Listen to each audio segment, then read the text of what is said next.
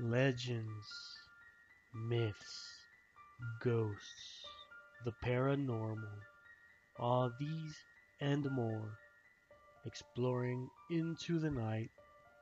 Welcome. Welcome back, my ghost seeking, witch loving, ghost seeing friends, to episode 18 of your favorite spookcast, Exploring into the Night. I am your host, Galileo. Today, we go back down south for tonight's stories. I apologize for not telling mine just yet, as I'm not only remembering the details, but I'm also checking out pictures to make sure I'm 100% accurate. Today, we return to the stories in the US, as we have plenty that our listeners have sent to us. These are from these are from south, the southwestern state of Arizona. They were sent to us by Joe. I believe he is from Glendale. The first story is called The Jerome Hotel. The Jerome Grand Hotel first opened in 1927, although back then it was actually called United Verde Hospital. Over the years, there were several murders and suicides even before it was converted into a hotel, and it is these incidents that held responsible for the strange paranormal activity that is now all too common at the Jerome Grand Hotel. One of the murders seems to have happened in one of the operating rooms that are now closed off to the public. It was during a uh, routine appendicitis operation that the patient passed on the operating table. This was very strange since it was somewhat a common surgery and it was high, highly unlikely that this would happen. A couple of weeks later, a reporter that had heard of the patient's death decided to investigate to see what had actually happened. Turns out the doctor and the patient were neighbors and had been so for several years. A couple of months prior to the surgery, they had gotten into a huge argument regarding not only their property line but also about being in love with the same lady. They had gone to court to have the judge rule the property issue in which the patient had won this giving him an additional 20 square meters from the other property. This made the doctor take down his fence and replace it two meters back, which of course made him really angry. Also, the lady had chosen the patient, which enraged the doctor. But he did nothing at the time.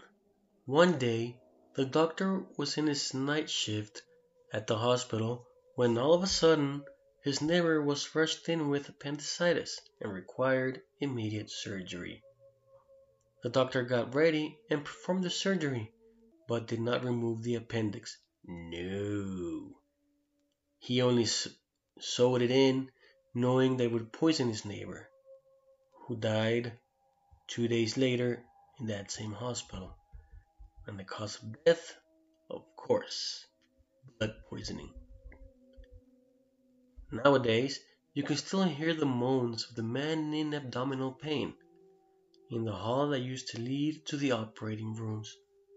Almost every day at around 11 p.m., which is more or less the time that he arrived to the hospital, people report a mysterious banging like something like a car door closing and walking up and down that very hallway.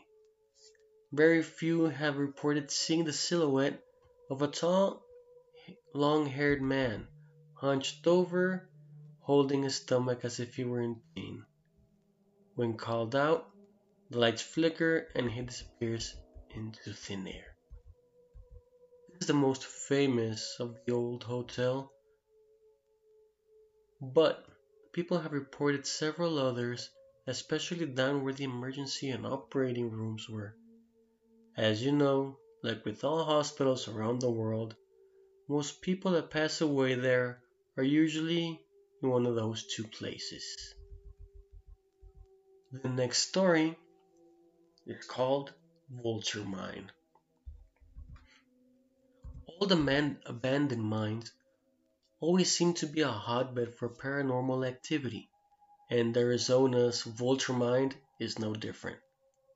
There are several areas of the old mine that are reported to be haunted, but the most notable is probably the mess hall. It is here that people say they can still smell food being cooked, and even hear the clanging of various pots and pans.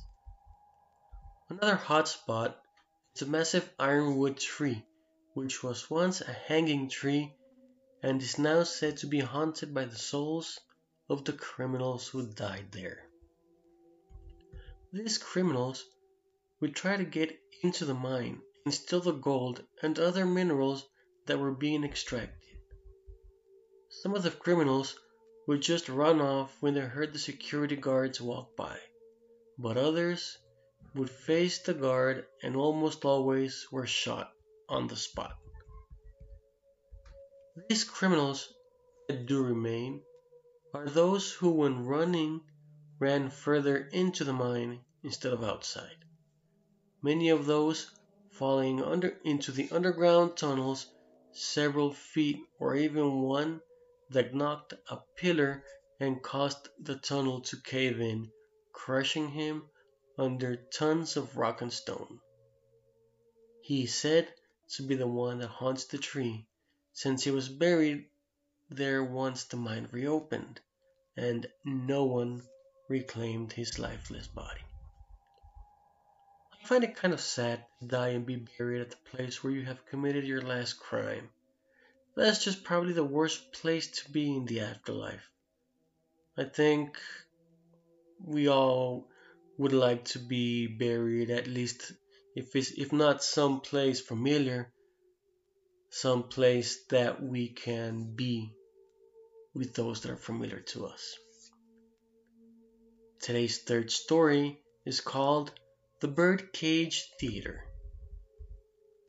Back in the day, 1800s, of course, the Birdcage Theater would have been, been the prime entertainment spot in the old boom town of Tombstone. It seems that it is not quite ready to give up that title. There have been numerous numerous separations reported here as well as disembodied voices and ethereal music. During the gold rush years, Many travelers, crooks, rangers, and many other people that passed by, and some actually stopped and enjoyed a good time before moving on to their final destination. In the lobby of the theater, there was a canteen, of course, poker, and other card game tables. It's not exactly recorded, but legend has it that several people lost their lives here while playing in, well, same reason as always cheating. Don't ever get caught cheating. The worst thing you can do. First cheat, then get caught. When this happened, theater workers would just dump the bodies out back and leave them there for the coroner to pick them up. Since there were strangers to town, they would be taken and incinerated with no one batting an eye or even claiming their belongings. Some people have reported that if you walk by the theater late at night, you can still hear and if you're lucky, see the figures playing on into the night. Well, this card playing and dying game seemed to repeat over and over in these towns that were the last gateways to the Western world, out west, in the people's search of gold, fame, and fortune of the time. Next story called Palace Restaurant. The Palace Saloon is in Prescott. It was first opened back in September of 1877. This was much more than just another drinking den. It was decorated in lavish and tasteful decor and stocked only the finest liquors imported from some of the most exotic locations all over the world. In short, it was a little bit more upmarket than most salons of that time. However, in 1883, it was destroyed in a fire, and the owner, Robert Brow, had to rebuild it. The new Palace Saloon was even grander than before, and Brow invested money in a stone foundation, brick walls, and a long bar. Unfortunately, it was again damaged by fire in 1900, killing about 20 people that were gambling inside. No one knows exactly the number as stories varies from 18 to 23. So we're sticking at around 20 people. The building that stands now was built in 1901 in a neoclassical revival style using iron, granite, and ornamental bricks. This has made it an attractive prospect for Hollywood and it has been a filming location for many movies. The movies are by no means the only claim to fame that the Palace restaurant and saloon has. It is also known for being one of the most haunted places in the state. One of the most well known ghosts to call the salon home is a male spirit who goes by the name of Neves. It is believed that in life he lost everything to the town sheriff when he put up his mortuary business as collateral in a high stakes poker game. Now, when, whenever men play cards in the salon, Neves is said to make an appearance, always looking for a chance to win back his property. Gotta get back what's yours, I guess, especially if you lose it at a bad hand of poker.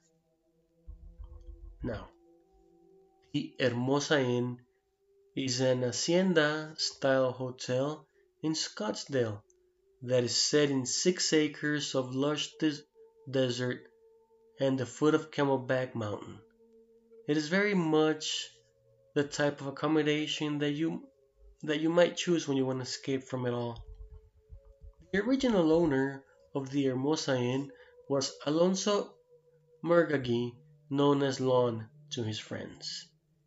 And it is said that he loved the place so much that he never wanted to leave, even after he had died. Now he is believed to be the spirit haunting the property today.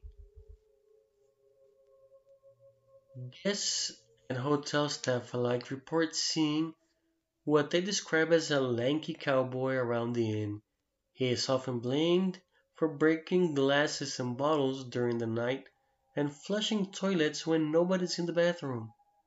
One staff member, Miss Lindsay Bubek, says that she has also encountered Lon as a shadow figure in a cowboy hat. Once home, always home. The last story of the day is called Crook Tunnel.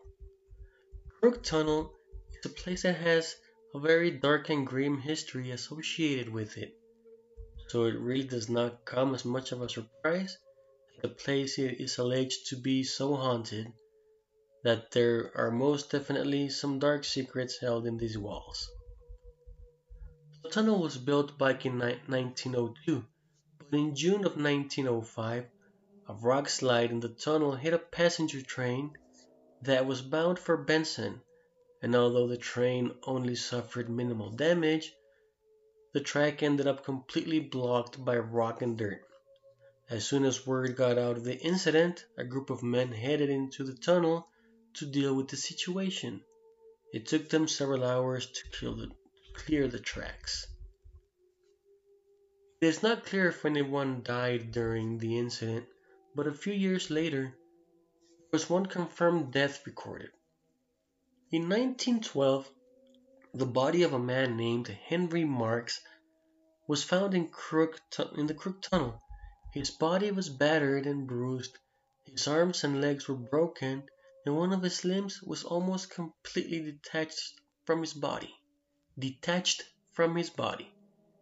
It is believed that he must have been run over by a train. Witnesses said that the man had been a little bit drunk when he left Bisbee and headed home via Crook Tunnel.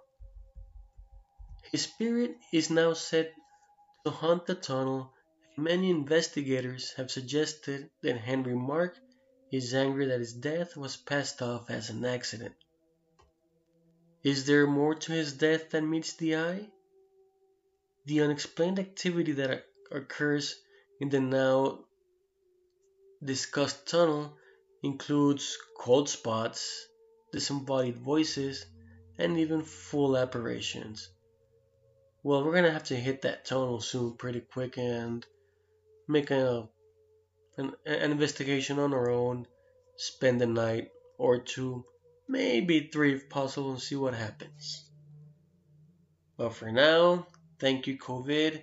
We're sticking in, sticking it through, and keeping put. So please don't go outside. Stay inside. And if you must go outside, wear a face mask. The more care we take care of each other, the faster we can get through this. Well, my friends, it's getting kinda late once more, and I sense it's time to go out and explore into the night once again. Remember, if you have any stories, legends, myths, or personal experiences and would like for us to share them in this podcast, please send them to eitnpodcast at gmail.com as, I, as, have, as how you've been doing over the past couple months.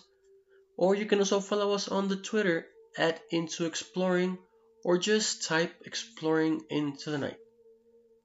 Now, if you would like to share your story yourself, we can set up a call where you can tell your stories in your own personal words. And you will be featured in this podcast. Talk to you in the next episode. This has been your host, Galileo. Good evening.